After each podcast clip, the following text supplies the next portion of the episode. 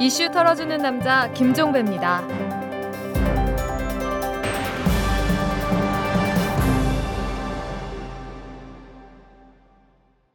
6월 27일 수요일에 보내드리는 이탈남입니다.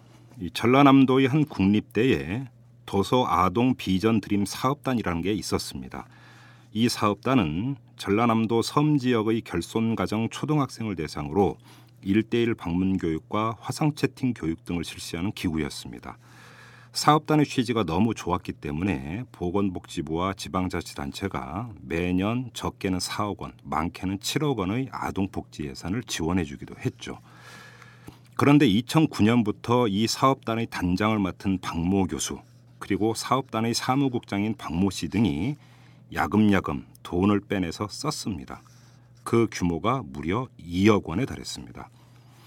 이 사람들이 결손 가정의 초등학생을 위해서 써야 할 돈을 빼내서 어떻게 썼느냐? 밥 먹고 술 마시고 골프 치고 안마 시술소 드나드는 데 썼다고 합니다. 정말 해도 해도 너무합니다. 다른 사람도 아니고 학생들을 가르치는 사람들이 이런 짓을 합니까? 이런 사람들 양심의 털난 정도가 아니라 아예 양심이 없는 사람들입니다. 털기 전 뉴스로 넘어갑니다. 19대 원 구성의 최대 걸림돌이었던 언론사 파업 문제에 대해서 여야가 국회 문화체육관광방송통신위원회에서 청문회 형식으로 MBC 파업 사안을 다루는 식으로 의견 접근이 이루어진 것으로 알려지고 있습니다. 상임위원회 처리 방안은 민주당이 제안한 청문회안 그리고 새누리당이 그 고집해온 수용 불가 방침 이 두 가지 입장의 중간 지점에서 절충을 한 안이라고 볼 수 있을 것 같은데요. 청문회는 열지 않되 상임위원회에서 청문회 형식으로 논의를 하자 이런 것이니까요. 제발 이것만이라도 됐으면 좋겠습니다.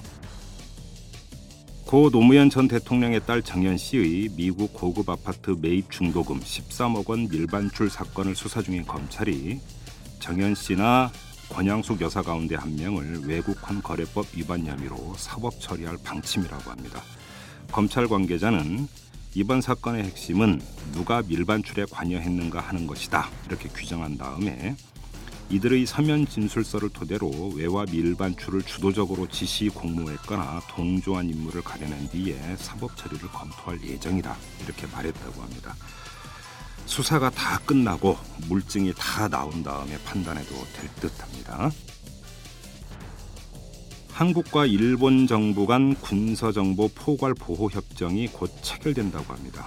정부의 한 소식통은 북한 정보를 상호 공유하는 한일 군사정보 포괄 보호 협정을 체결하기로 했다면서 양국 정부 간 서명 절차를 진행 중이고 빠르면 29일 협정이 체결될 수 있을 것이다 이렇게 전했는데요. 정부는 군사정보 포괄 보호 협정 체결안을 어제 열린 국무회의 안건으로 상정해서 통과시킨 바가 있습니다. 이 군사정보 포괄 보호 협정 서명은 우리 외교통상부와 일본 외무상 간에 이루어지는데요. 이 협정이 체결되면 양국이 수집한 북한군과 북한 사회 동향, 핵과 미사일에 관한 정보 등을 공유할 수 있게 된다고 하네요. 글쎄요, 이 협조가 그것으로 한정될까요? 솔로몬 저축은행 임석 회장이 윤증현 전 기획재정부 장관에게 퇴출을 막아달라고 청탁한 정황을 검찰이 잡고 수사를 벌이고 있다고 합니다. 검찰은 솔로몬 저축은행이 영업정지되기 전에 임 회장이 윤 전 장관을 만나서 청탁을 하고 윤 전 장관이 이를 자신이 아는 금융당국 고위 관계자에게 전달하는 식으로 구명 활동을 했을 가능성을 의심하고 있다고 합니다. 저축은행 비리 캐도 캐도 계속 나오는 걸 보니까 돈이 아니라 비리가 저축돼 있는 곳이었던 것 같습니다. 지금까지 털기장 뉴스였습니다. 내 안에 또 다른 나를 찾자. 김두식 교수의 욕망해도 괜찮아. 당신은 제대로 욕망해 본 적이 있습니까? 진짜 당신의 속마음을 들여다보세요. 욕망을 인정하면 사는 게 즐거워집니다. 읽을수록 통쾌한 공감. 김두식 교수의 욕망해도 괜찮아. 도서출판 창비. 재벌과 모피아의 함정에서 탈출하라. 종횡무진 한국 경제. 재벌 개혁에 앞장서온 김상조 교수. 그가 한국 경제에 던지는 여덟 가지 질문. 우리가 몰랐던 한국 경제의 진실을 파헤칩니다. 더 이상 경제 권력자들의 눈속임에 속지 마세요. 종횡무진 한국 경제. 오마이뉴스가 만드는 책 오마이북 특히 4대 강 공사에서 국가가 운영하는 공사 현장에서 노동자들이 새벽부터 나가서 일을 하고 지금까지 돈을 못 받고 있는 일이 비일비재하게 벌어지고 있습니다. 이명박 정- 정권이 들어서고 우리 화물 노동자들과 가장 중요한 약속을 한 바가 있습니다. 표진 운임제였습니다. 그런데 4년이 다 지나가는 지금까지 아무런 약속 이행이 이루어지지 않고 있습니다. 세계적인 경기 침체를 극복하기 위하여 밤낮을 잊고 땀 흘리는 근로자들과 기업의 열정에 찬물을 끼얹는 행위이며 경기 회복을 소망하고 있는 온 국민들의 마음에 깊은 시름을 남겨주는 행위입니다. 민생 현장이 아우성을 치고 있습니다. 이 택시 업계가 얼마 전에 하루 동안 시한부 파업을 벌였죠. 그에 이어서 그저께부터는 화물연대가 파업에 들어갔고 오늘은 또 건설 노조가 파업에 돌입했습니다.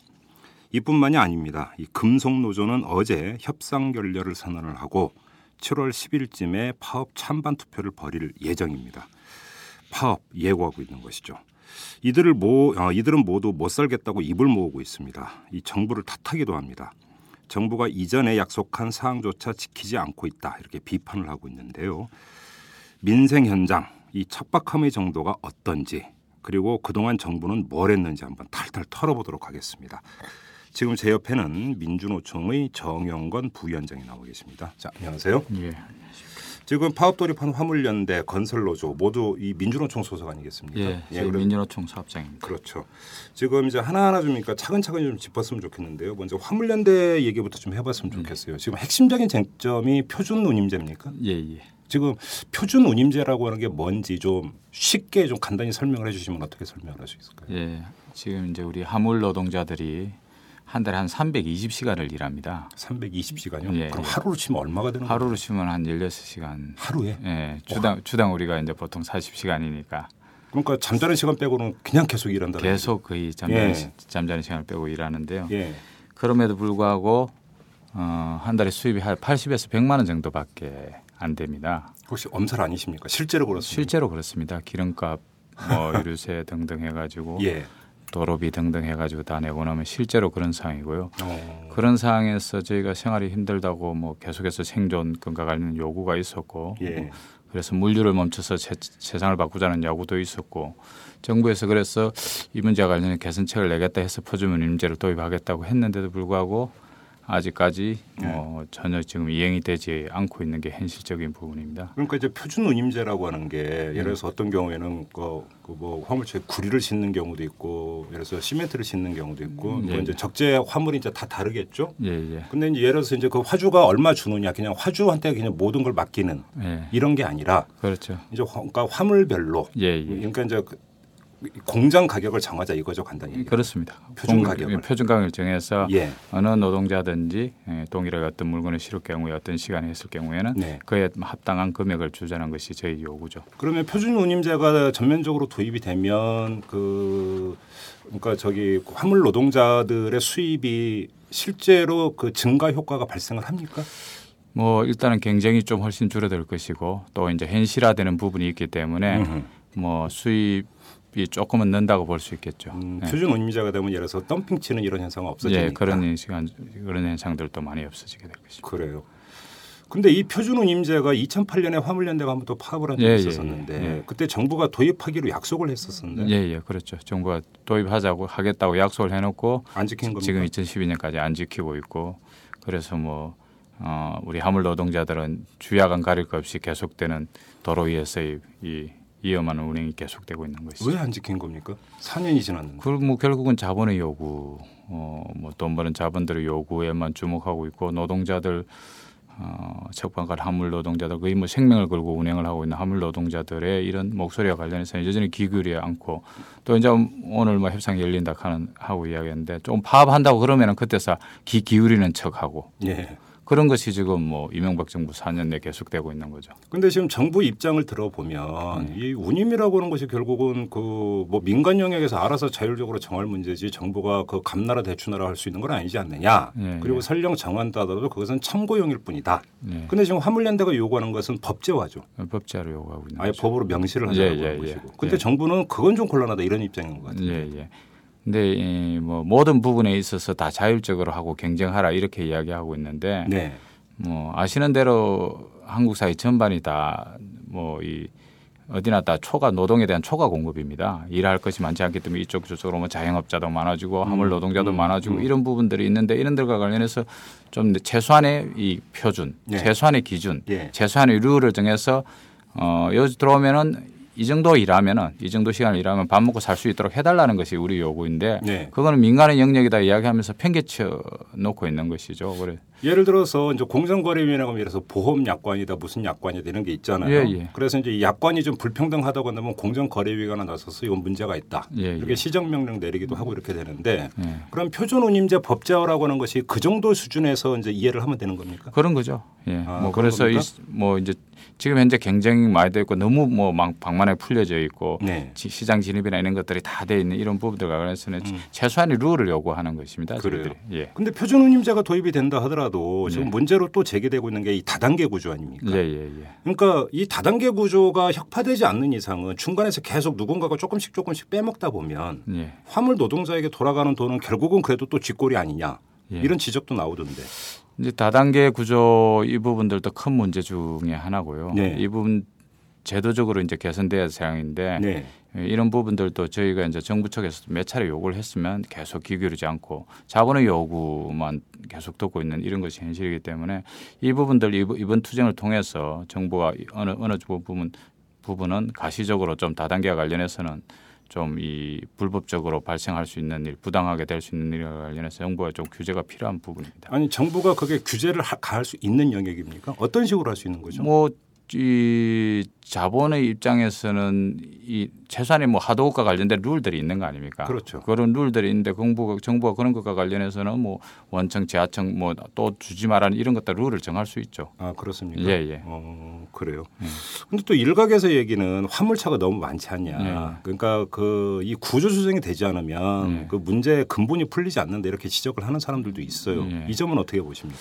지금 이제 화물차가 많은 건 사실이고요. 그 네. 이제 화물차가 많은 것도 결국은 시장을 갖다가 너무 뭐 시장이 알아서 해라. 예. 진입 장벽이 하나도 없다 보니까 예. 결국 이렇게 결국 발생하는 문제 아닙니까? 택시도 마찬가지로 택시가 많다 보니까 감차할 때 보조금 달라고 이렇게 요구하듯이 예. 지금까지 무조건 풀어놨다가 이제 와서 많아서 어 우리는 모르겠다. 많아서 네. 너희 알아서 해라 이렇게 하는 것이 아니고 화물차가 많다 하면은 화물차 숫자를 줄이기 위해서는 정부가 보조금을 지원하고 그 화물 노동자들이 새로운 일을 할 수 있는 그런 지원책이나 이런 것들 정부가 대책을 강구한 이후에 해야 할 일이지. 네. 어, 이 시장에 화물차가 많으니까는 뭐 구조조정 알아서 해가지고 망해라. 예. 이렇게 하다 보니까 지금 당장에 손해를 보더라도 네. 생존을 위해서는 일을 할 수밖에 없고 네. 그 손해가 계속 누적되어 가고 예. 이런 악순환의 고리가 계속되는 거죠. 지금 택시 기사분 같은 경우는 이제 그 자격증이 있잖아요. 예, 예. 화물차도 자격증이 있습니까?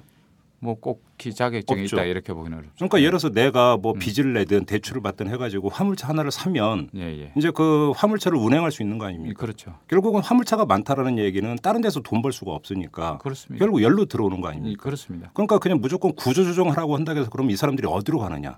그런 거죠. 이 문제가 지금 남는 거 아닙니까? 현실적인 문제입니다. 지금 뭐 손해를 보면서도 운행을 계속 할 수밖에 없는 구조가 네. 다른데 지금 현재 우리 화물 운송하시는 노동자들이 다른 일을 할, 할 수가 없던 거 아닙니까? 화물차 팔고. 네. 그러다 보니까 손해를 보면서도 계속 훌속할 수 있고 자본은 여전히 그걸 즐기고 있는 거죠. 가당 경쟁 속에서 음. 자기들은 뭐 하도 이 구조적으로 이게 여러 단계로 겹쳐가지고 이거 다단계로 내려오는 이런 속에서 여러 가지로 싼 운임으로 예. 뭐 즐기고 있는 거죠. 화물차라고 하는 것들을 뭐 목돈 주고 현찰 박치기로 사는 경우는 거의 없는 거고 예, 예. 다 할부인 건데 할부. 값지 않은 상태에서 나 화물차 더 이상 운행 안 한다. 그래서 중고차 시장에 내다놓는다고 해서 한 뭐 많이 받는 것도 아니고 그 바로 빚더미에 앉을 수밖에 없습니다. 빚더미에 올라앉으니까 예, 울며 금융기관에서 겨자 먹기로 지금 계속 예, 그 압류 운행하는 들을 수밖에. 없고 그렇기 때문에 이자라도 갚기 위해서는 예, 결국은 운행을 할 수밖에 없는 이런 구조 속에 그렇죠. 결국은 악순환 고리 아닙니까? 예, 예, 그렇습니다. 지금 그- 근데 가장 그 현실적인 문제는 이 그 운임이 워낙 들쭉날쭉하다라는 문제도 있지만 결국은 더 핵심적인 문제는 결국 기름값 아닙니까? 그렇습니다. 이 얼- 지금 어느 정도 올랐습니까?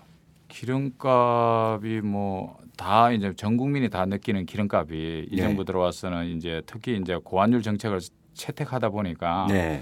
뭐 수출 대기업들은 뭐뭐 조금만 팔아도 이익이 많이 나는 구조로 예. 돼 있지만 이제 예. 수입의 핵심적인 부분이 유가인데 예. 이 유가는 뭐 고환율 덕분에 계속해서 고공행진을 하다 보니까 음. 뭐 피부에 계속적으로 이제 이뭐 올라가는 거죠. 우리 국민들 일반적으로 승용차 몰고 다니는 사람이 느끼는 것에 예. 뭐한 서너 배 이상의 예. 그런 강도가 높게 올라가 있습니다. 그러니까 지금 뭐 보도를 보면은 기름값 이제 경유죠 경유. 예, 예. 그 화물차는 경유를 예, 쓰니까 예. 경유를 기준으로 얘기를 할 경우 2008년에 비해서 올해 27%가 올랐는데 예, 화물 운임은 7% 올랐다면서요. 예, 예. 47이 28.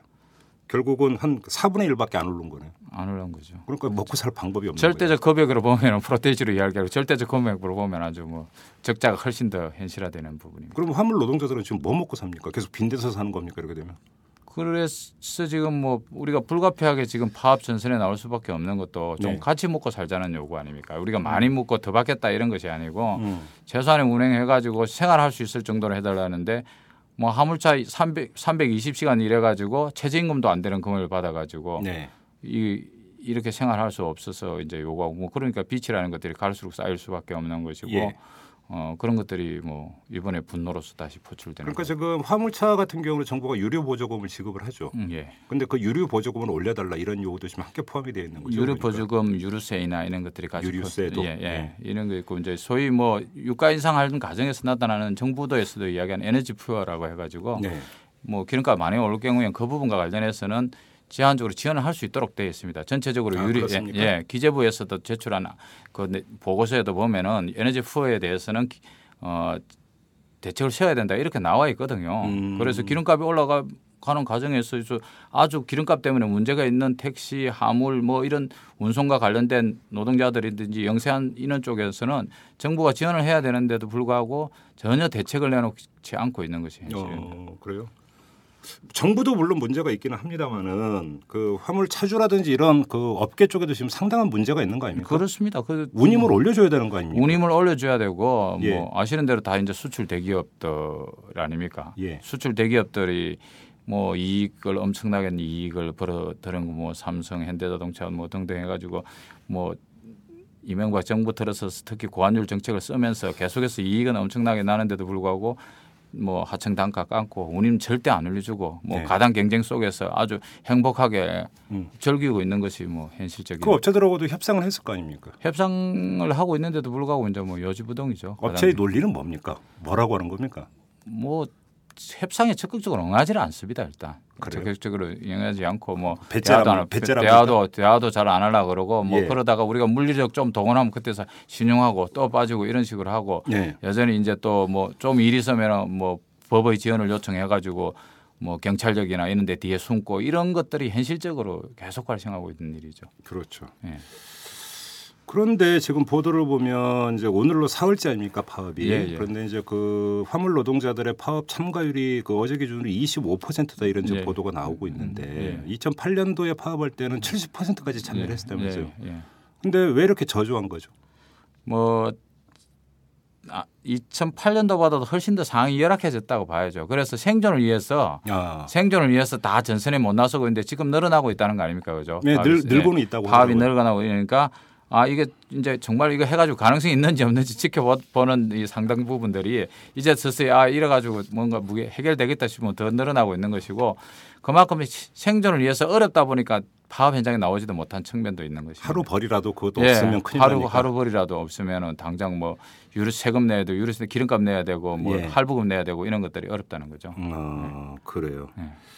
근데 지금 뭐 전망을 보면은 어떤 언론은 뭐 조기에 타결될 것 같다라고 아주 낙관적으로 전망하는 언론도 있고 어디는 아니다라고 또 전망을 하는 언론도 있고 예. 지금 민주노총 지도부 입장에서 어떻게 전망을 하십니까? 화물연대 같은 경우. 저희는 어, 이제 오늘 오후에 교섭이 네. 예, 열리면은 최선을 다해서 교섭하는 걸로 이렇게 그 우리 김달식 본부장하고도 이야기를 했고 또 우리 협상의 대화의 자세가 되어 있습니다. 그런데 어, 정부 측에서 좀 최선을 다해서 네. 화물 노동자들이 현실적으로 어려운 이 문제 해결 정부가 지난 2008년도에 약속했던 표준의 문제의 문제, 유류세 인하의 문제 이런 거가 관련해서는 전 국민이 거의 다 공감하고 있습니다. 네. 사실은 우리 화물 노동자들이 화물차를 빨리 달려가지고 국민들한테 좀 죄송한 것도 있지만 오히려 지금 화물 노동자들 파업하는 거 들어보니까 아, 그런 사람들이 그럴 수밖에 없었구나 이런 음. 것들을 갖다가 인지하고 있는 이런 상황이기 때문에 네. 정부에서 적극적으로 대화에서 응해가지고 안을 제출하면은 저희가 뭐 파 업을 위해서 맹목적으로 하는 것이 아니고 네. 정말 묵고 같이 묵고 살기 위해서 하는 것이라는 것 음. 최소한의 생존 건적 요구라는 것을 좀 인지해 줬으면 좋겠습니다. 그래요. 좀 화물차가 빨리 달리긴 하죠.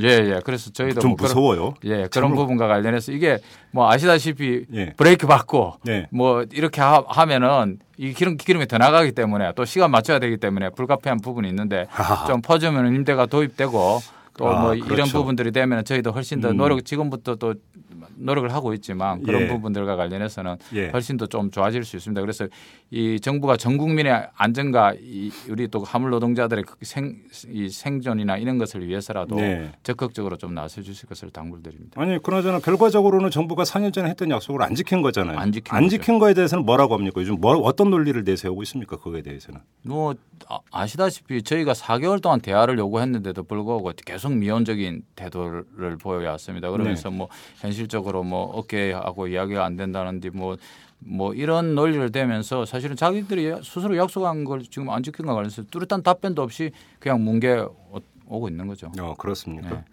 알겠습니다. 이번엔 좀 건설 노조 얘기를 좀 넘어갔으면 좋겠는데 오늘 오전 7시부터 지금 총파업에 돌입을 했는데요. 예, 예. 가장 중요한 게 어찌 보면 가장 직접적인 요구 사항인데 건설 노동자의 체불 임금을 해결해 달라 이건데 예, 예. 보도를 보면 지금 체불 임금이 전국 사업장 토탈에서 1,660억이라면서요. 예, 그렇습니다. 근데 체불 임금은 정부가 주는 게 아니라 그 업체에서 줘야 되는 예, 거잖아요. 예, 예. 근데 왜 이걸 이렇게 요구를 합니까?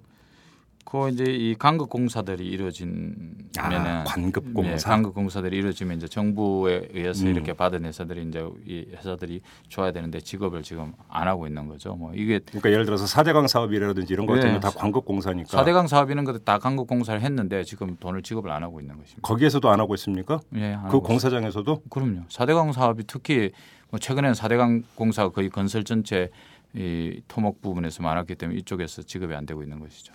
아니 정부 예산은 다 지급이 됐을 거 아닙니까? 업체로는 건설업체로는. 그러니까 정부에서는 지급했다는데 그뭐이 원정 회사들이 지급을 안 하고 있는 있는 이런 부분과 관련해서 정부가 일단 책임을 져야 될 부분인데 예. 정부가 뭐 건설 회사가 지급을 하든가 말든가 이 뒷전지고 네. 있으니까는 뭐 오늘 오늘 이 지게까지 된 겁니다. 2007년도에 뭐 한 949억 됐던 게 2011년도에 1,660억까지 올라왔으니까 거의 두 배로 올라간 네, 두 배가 육박하는 체불 임금이 늘어났다는 것입니다. 이 체불임금 건설 현장에서 의 체불임금은 저도 참 리얼한 경험을 갖고 있습니다. 저도 건설 현장에서 막노동 참 많이 한 사람인데 예. 임금 못 받은 경우도 있죠. 예. 네. 아, 뭐 쫓아다닌다고 또 주지도 않더라고요. 예, 그러니까. 예. 그러니까 과거에 보면 그래서 이제 건설 현장에서 일하던 노동자가 뭐 고공 농성 돈 달라고 고공 농성을 한 적도 있고 이게 너무 비일비재한 거 아닙니까? 그걸 이제 뭐 일상화돼 있는 거라고 이렇게 지금 국토양부도 생각하고 있고 이렇게 해가지고 네. 우리가 이 뭐 노동부에서 건설 근로자 임금 보호 강한 방안을 내놨는데 그것도 제대로 시행되지도 않고 네. 건설 기계 쪽 임대료 체불 이런 것은 아예 뭐 이건 체불 임금으로 분류도 안 되고 있는 것입니다. 예를 들어서 지난 6월 말에 경상남도 내에서 관급 공사 현장의 건설 기계 임대료 체불 금액 체불 금액이 7건에 11억 8,500만 원. 어. 이런 것들 어디래도 체불 임금으로 이렇게 분류도 되지 않을 정도. 임대료라고 하는 게서 뭐 크레인이라든지 예, 예. 뭐 포크레인이라든지 예, 이런 거 얘기하는 거죠. 굴삭기나 이런 것들을 임대를 했는데도 불구하고 그런 것들이 뭐 되지도 않습니다. 그래서 저 올해 뭐 노동조합에 신고된 체불만 해도 326건에 390억. 어이구. 예. 그 중에서 4대 강하고 이 LH 공사가 하는 강극 공사가 70% 정도. 그렇습니까? 예, 예. 그렇게 돼 있고. 70%나 된다고요? 예, 예. 오. 4대 강 공사하고 LH 공사 등 강극 공사가 70%입니다. 그게 예를 들어서 건설업체 입장에서는 정부로부터 이제 관급공사니까 정부로부터 받는 건설비가 뭐 한두 푼이 아니고 뭐 네. 공이 몇 개 붙는 억 단위일 거 아닙니까? 네, 네. 그걸 은행에 그러니까 예치두고 한 달만 그 예치두도 나오는 이자가 장난이 아닐 텐데 네. 결국은 그렇게 이제 그 시간 벌면서 이자 따먹게 하는 겁니까 뭡니까 도대체? 뭐 여러 이유가- 가지 이유가 뭐예요? 여러 가지 측면에서 뭐 이를 우리가 뭐 4대강 공사비를 22조에서 30조 이렇게 이야기하지 예. 않습니까? 예. 그러면 정부가 다 지원한다 지급했다는 거 아닙니까? 그렇죠. 건설 회사에. 근데 그 건설 회사들이 노동자들 임금 체불하고 있는 것 이런 것을 정부가 임금 체불이 일어나면 그다음에 그 회사들에 대해서는 뭐 정부 공사를 갖다가 발주를 못 받든다든지 이런 뭔가 제재를 가 가지고 어, 그럼요, 그래야죠. 강국 공사의 부분에서는 명확히 그 기준과 룰을 정해야 되는데 네. 뭐 그냥 여전히 또이 건설 뭐 회사들의 뭐 그냥 그 눈치만 보이고 건설 노동자들 건설 시장 내 질서라든지 이런 거가 관련해서는 뭐 고민이 없는 거죠. 사례가 발주처입니까 발주처 정부가. 발주처인데도 불구하고 이러고 있습니다. 정부가 그런 모습을 보이면 이래서 원청회사가 하청회사한테 그 이래서 납품가 후려친다든지 제대로 안 준다든지 하는 걸 단속을 할 수가 없는 거죠. 그거는 그런, 논리상. 그런 거죠. 그러니까 예. 뭐. 어, 뭐 그러니까 다 안 지키는 거 아닙니까? 뭐 대기업에서 중소기업 뭐 동방성 동- 동방성장 뭐 어쩌고 이야기하니까 네. 대기업 생겨 정부는 뭐 그런 것과 관련해서 뭐 제대로 신경 안 쓰는 거 다 알고 있거든요. 예. 그러니까 당연히 대기업들은 중소기업 하청 단가 후려치고 뭐 예. 또 대기업들은 뭐 이 노동자들 임금 체불한 거 공사 다 끝나도 주급하지 음, 음, 않고 음. 이렇게 돼 있는 거죠. 그러면 자 그러면 지금 체불임금이 1,660억이나 되는데 이거를 해결을 해야 된다. 이건 아주 절박하고도 직접적인 요구인데 예.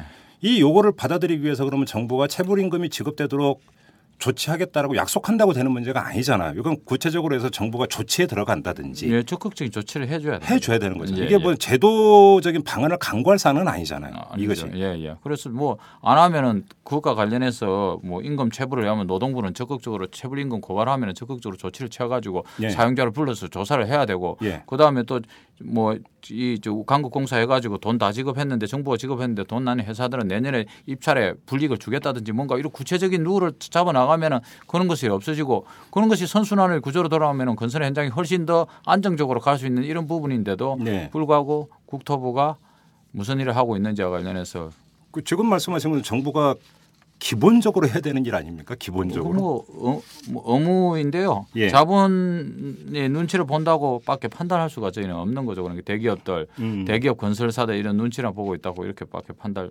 수밖에 없다는 거죠. 그리고 또뭐 4대강 사업과 관련해서는 특히나 뭐 대통령하고 뭐 동문인 뭐 동지상군이 이런 쪽에 사람들 많았, 많았으니까 네. 특히나 뭐 그런 부분들과 관련해서는 조사하고 싶겠습니까? 어 그래요. 예.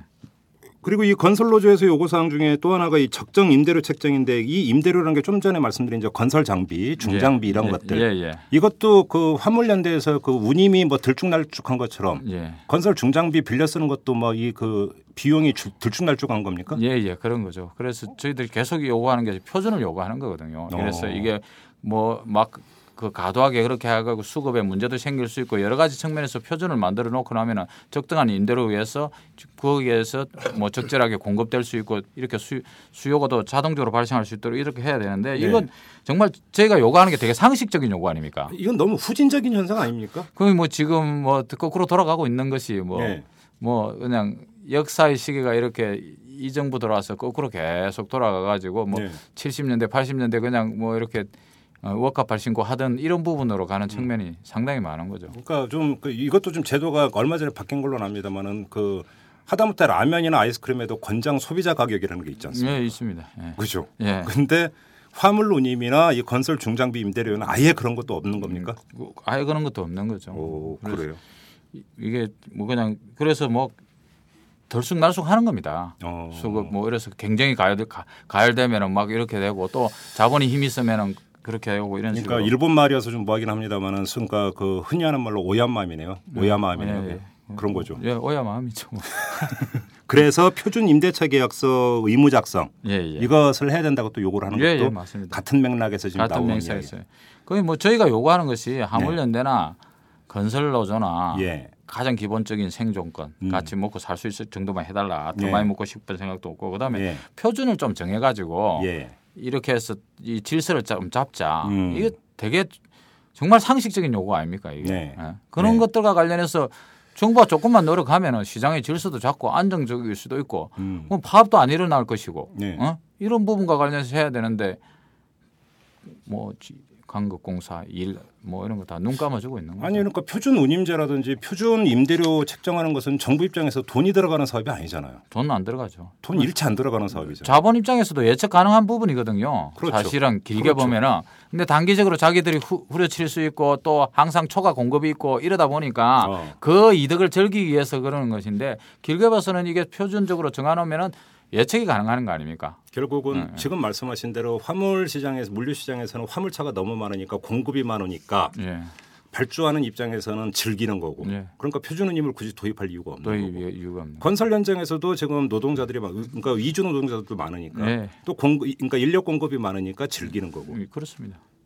결국은 이거네요 간단히 얘기를 하면 네. 근데 정부는 그거에 대해서 뒷짐지고 있는 거고 뒷짐지고 있고 자본은 한국은 항상 이제 노동력이라든지 뭐 예. 노동시장에 초과 공급이 일어나니까 예. 해피하게 충분히 이익을 즐기면서 제급 임금 문제든 뭐 예.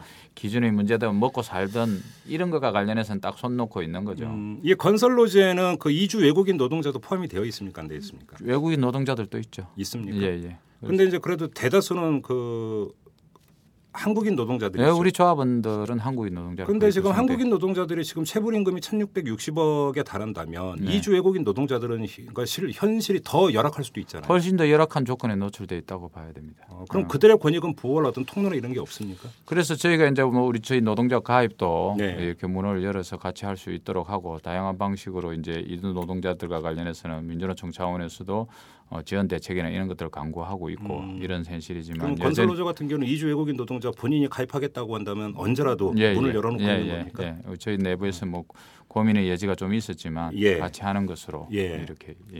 아 그래요? 예, 예. 어, 알겠습니다. 얘기를 듣다 보니까 더 깝깝해지는데 지금 또 금속 노조가 어제 협상 결렬을 선언을 했습니다. 예, 예, 예. 쟁점이 뭐였습니까? 이 금속 노조는? 금속 노조의 뭐 주요한 요구 사항은 지금 이제 비정규직 예. 일 정규직하라는 문제, 예. 현대자동차 이제 사내하청 문제라든지 또 이제 정리해고와 관련된 음. 문제입니다. 그래서 지금 쌍용 자동차의 사례로 받으시 이 수많은 희생자가 남에도 불구하고 자본이 전혀 책임지지 않고 예. 정리해고된 사람은 나, 완전히 나락으로 빠져 들어가는 이런 상황에 대한 문제. 아, 스스로 목숨까지 끊는 게 지금 우리 현실이니 뭐. 예. 예. 그리고 또 이제 노동 시간 단축과 관련된 문제, 뭐 음. 아시, 아시다시피 한국이 전 세계적으로 최장의 노동 시간을 가지고 있는데 이 노동 시간 단축의 문제. 네. 그다음에 이제 지금 이제 주야 막고대로 되어 있는 것을 주간 연속 이교대로 음. 좀 교, 어, 순환할 수 있도록 해달라는 이런 요구를 걸고 있는데 뭐 교섭이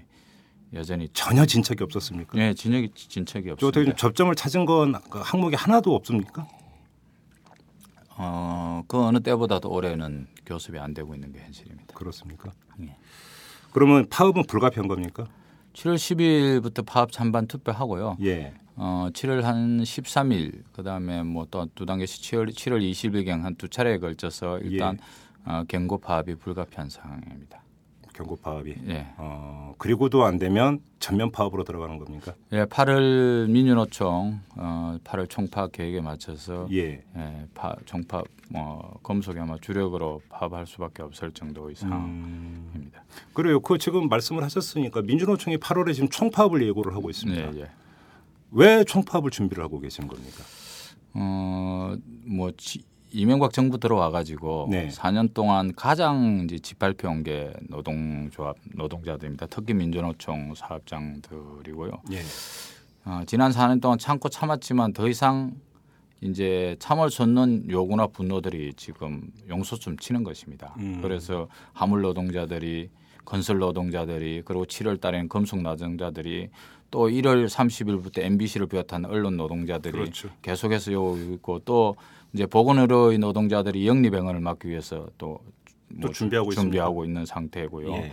소위 이제 영리병원이라는 것이 송도에 기족병원 지어가지고 예, 하겠다는 그렇죠. 거고 예. 한국의 의료보험 체계를 갖다가 파탄시키는 거 안 되고 음. 또 철도 노동자들이 KTX 민영화 시키겠다고 예. 해가지고 지금 파업을 준비하고 있는 상황이고 정말 곳곳이 난리군요. 예, 곳곳이. 예. 4년 동안에 아시 잘 아시겠지만 이명박 정부 하에서는 노동 정책이 없지 않았습니까? 네. 청와대 노동 비서관이 한 일이 노동과 관련한 역할을 한게 아니고 민간이 불법, 불법 사찰한 역할에 전념해 가지고 그온 자치, 자칭 몸통 그 이영호 예. 고용노사 비서관. 예, 예. 그렇죠. 그, 예. 예. 그 뭐, 노동 정책이 없었습니다. 지금 노동 정책이 4년 동안 아무도 없었고 노동자들 그러네요. 예, 짓밟아보고 노, 그러니까 청와대 노동 정 이 이명박 정부의 노동 정책은 뭐 불법 사찰이라든지 노도 탄압이라든지 이런 것이 일관 돼 있는 예. 거 여실히 드러난 거 아닙니까? 우리가 네. 지금 억지 주장하는 것이 아니고 예. 예, 그런 상황에서 현재 이런 요구들이 안 나올 수가 없는 거죠. 지금 예를 들어서 지금 금속 노동자들이 요구하고 있는 것이 현대자동차 비정규직 이제 원청에서 책임지라고 음. 그래서 정규직화 하라고 대법원 판결 났는데도 불구하고 아직도 그렇죠. 안 하고 있습니다. 아직도 사실- 안 하고 있습니까? 예, 근데 예. 판결 난 지 꽤 됐잖아요. 판결된 지꽤 됐죠. 우리가 3월 달에도 울산에서 모여서 이거 정규직화 시기라고 이렇게 집회됐는데 아직 안 움직이고 있는데 현대자동차, 현대기아 자동차 그룹이 작년에 18조를 벌었습니다. 매출이 예, 전체적으로 와. 18조 수익이 수익이. 수익 영업 이익이 예, 예. 매출이 아니고 이익이 영업 이익이요. 예, 현대기아 차 그룹이 18조를 벌었는데요. 예. 거의 삼성전자하고 육- 거의 비슷한 수준으로 예. 이렇게 벌었는데 비정규직들 책임지라는 거 요구하는 거 아닙니까? 그러면 당연히 비정규직 문제와 관련해서는 지금 이때 이익이 많이 났을 때 이 그동안 비정규직이 착취한 문제와 관련해서 책임을 지고 또 비정규직을 정규직화하고 안정적으로 해놔야지 이후에 이 현대자동차가 사실은 안정적으로 수출할 수 있거나 물건을 생산할 수 있는 기반을 만드는 거거든요. 예. 독일 자동차 산업이 경쟁력이 있는 이유가 뭡니까? 안정적인 구조를 가지고 있지 않습니까? 네. 안정적인 임금, 안- 안정적인 고용 행태 이런 것 그리고 노사 간의 이런 대화의 이 이중적인 대화의 체계를 의사결정 구조 이런 걸 가지고 있어서 독일 자동차 뭐 폭스바겐이니 다이 독일 자동차 이렇게 가고 있는데 현대자동차 이 기회에 예.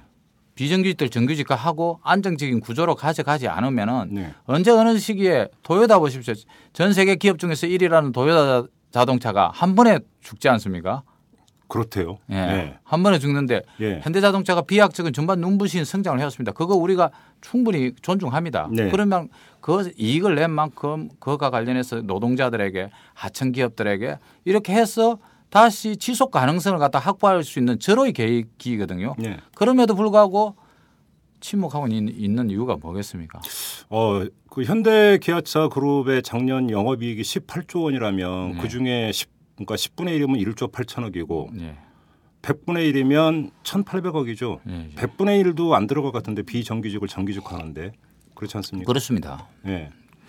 그런데 그것도 안 하고 있다라는 안 하고 있는 거죠. 그리고 이게 지금 그 현대자동차 노동자들이 이제 뭐 예를 들어서 토요일 오후에 제가 그 울산에 집회 가면서 이래 보니까 자전거 타고 토요일 오후 다시 막 이제 공장으로 들어가시더라고요. 그래서 우리 금속노조 위원장의 말씀이 저녁에 이제 7시부터 야간조에 돌입하면 그 다음날 아침에 나올 때까지 정말 시간이 안 간다는 거예요. 그렇죠. 예, 네. 정말 시간이 안 가고 힘들다는 거예요. 네. 그래서 그것을 좀 어, 주간 연속 이교대로 좀 음.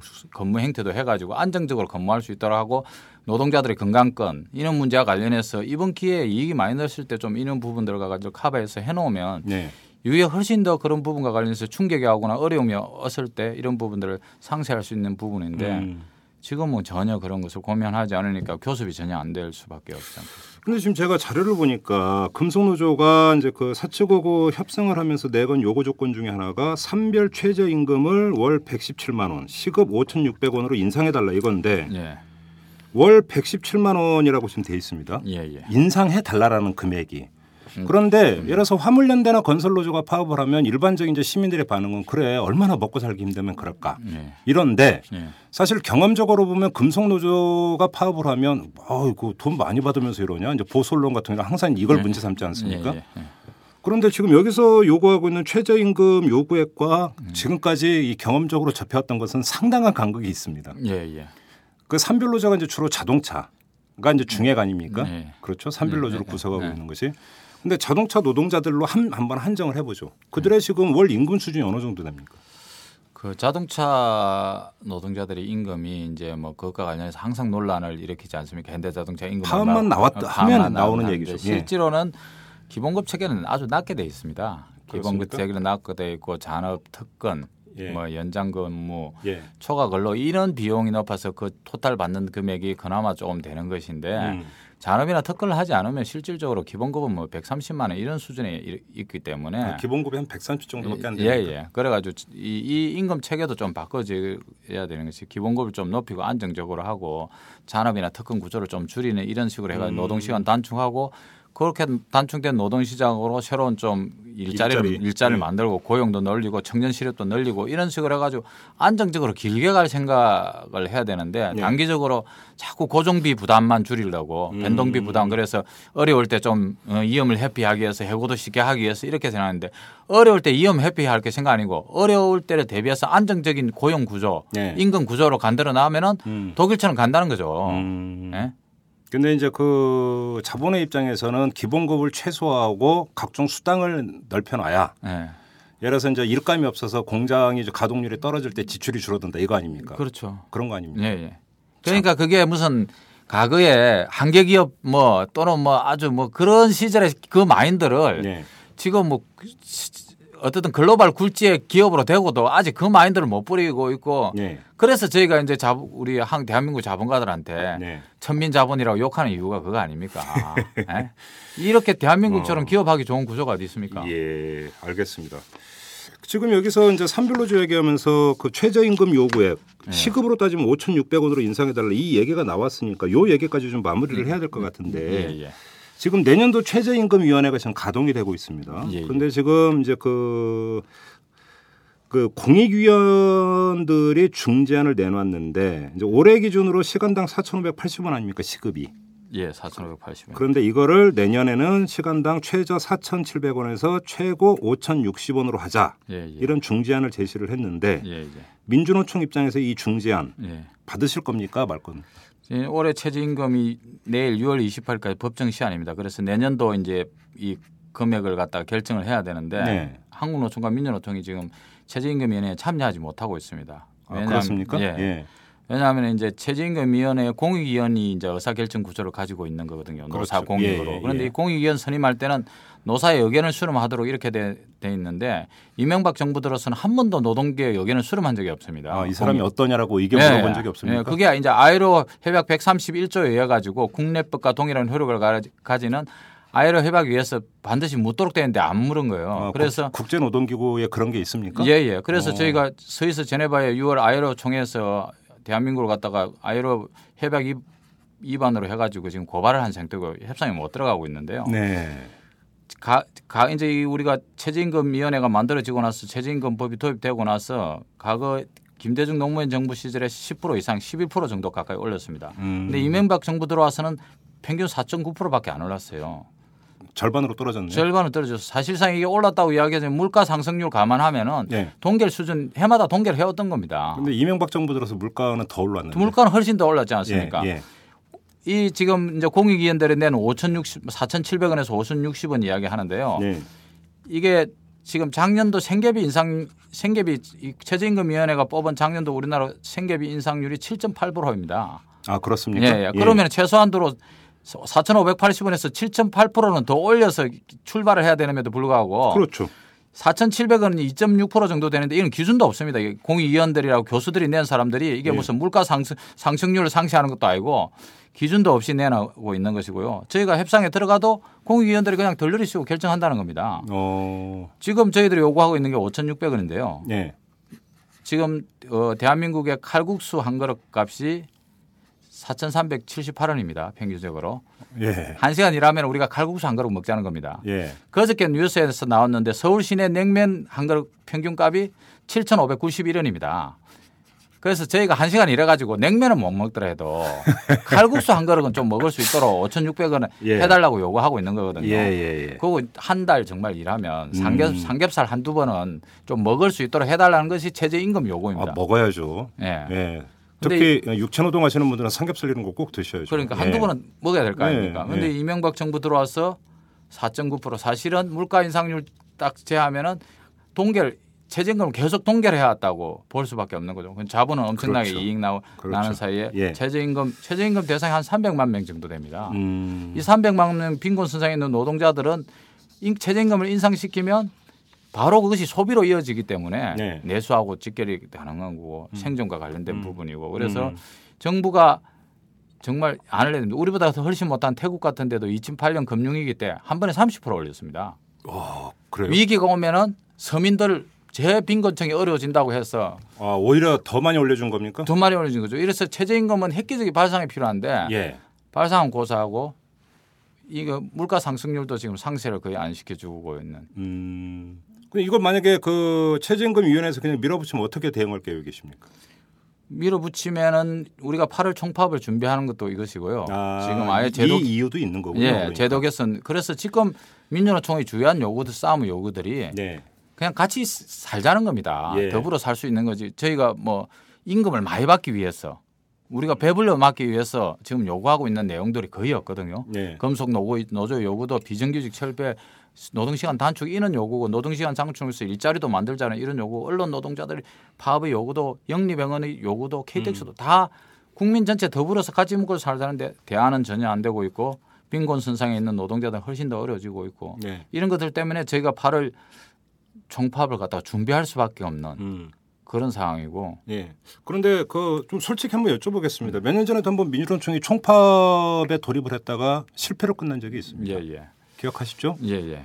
이번에는 그런 결과가 빚어지지 않을 거라고 자신하십니까? 예, 이번에는 뭐 8월 총파업과 관련해서는 어, 저희가 기획하고 준비한 총파업이라는 개념보다는 네. 이명박 정부 4년 뭐 이제 거의 다 끝나가는 이 기간 동안 네. 억눌려왔던 모든 노동자들의 요구들이 네. 본물처럼 쏟아 나온 겁니다. 지금 융- 우리가 건설 화물 뭐 이런 것들이 들어보면 다 일리가 있는 이야기들이거든요. 그렇죠. 뭐 민주노총은 아니지만 뭐 그 서울 버스라든지 예. 택시라든지 거기도 예. 마찬가지고. 예, 예. 뭐또 택배도 또 지금 뭐 그렇던데. 택배 뭐 예. 전 부분에 쓰인 노동자들이 네.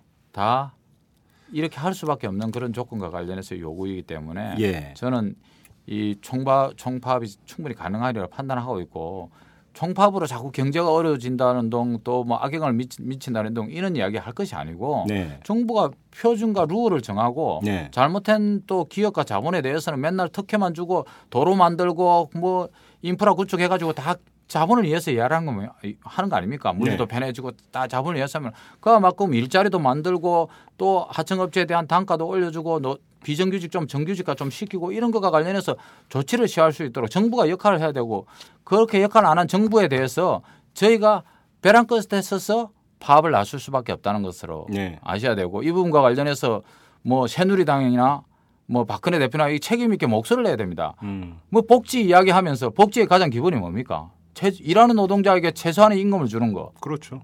이게 복지 출발 아닙니까? 예. 그럼에도 불구하고 또 침묵하고 있어요. 음. 그럼 지금 뭐 청와대 대통령을 대통령을 하는 사람 별로 많지 않기 때문에 네. 권력을 거기 있다고 생각하는지 안 하는지 권력이 축이 이동됐으면 권력이 축이라고 생각하는 새누리당을 박근혜 대표 이야기를 내야 될 거 아닙니까? 복지 이야기 뭐 애들러서 하지 말고 음. 화물 택시 건설 예?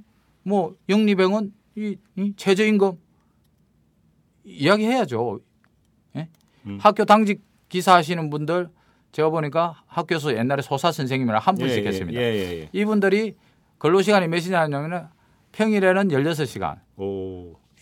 휴일에는 24시간 근무합니다. 연휴가 끼면 한 7, 8일 연휴 혼자서 학교를 다 지켰어요. 예.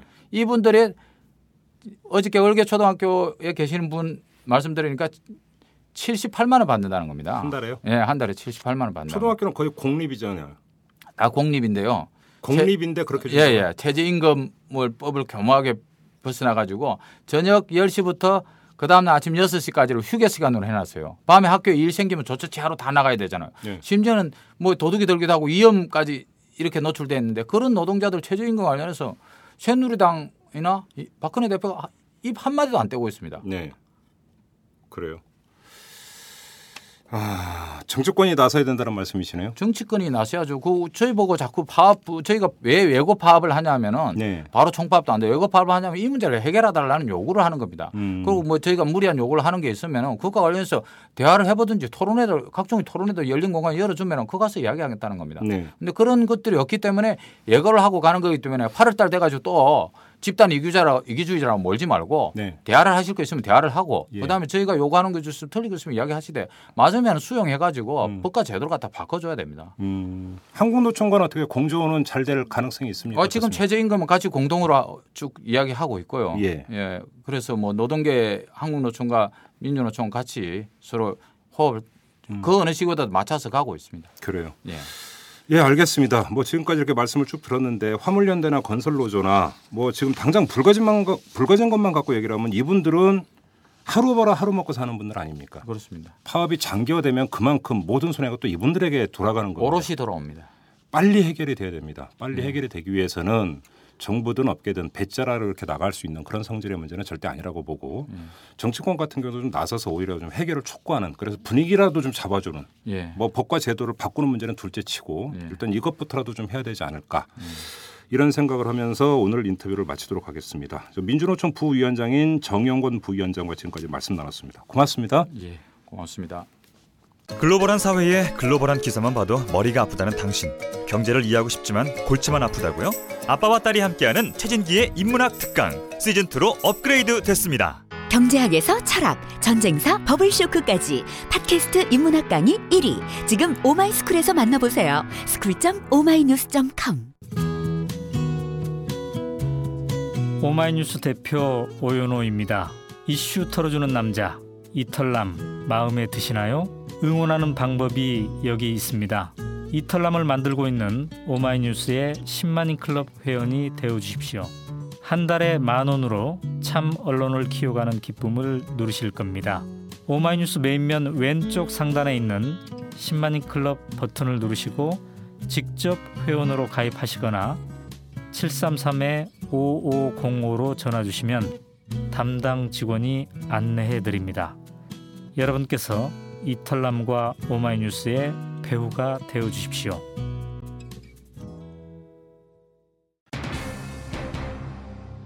노동자가 파업을 해서 좋을 건 하나도 없습니다.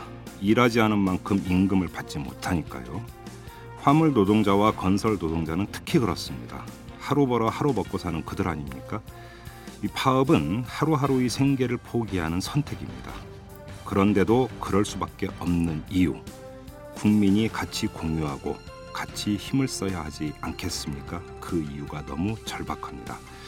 이 따지고 보면 국민의 절대 다수는 몸을 팔아서 임금을 버는 노동자들입니다. 같은 처지에 있다 이런 이야기가 되겠죠. 이만 마치도록 하겠습니다. 지금까지 이탈남 김종배였습니다.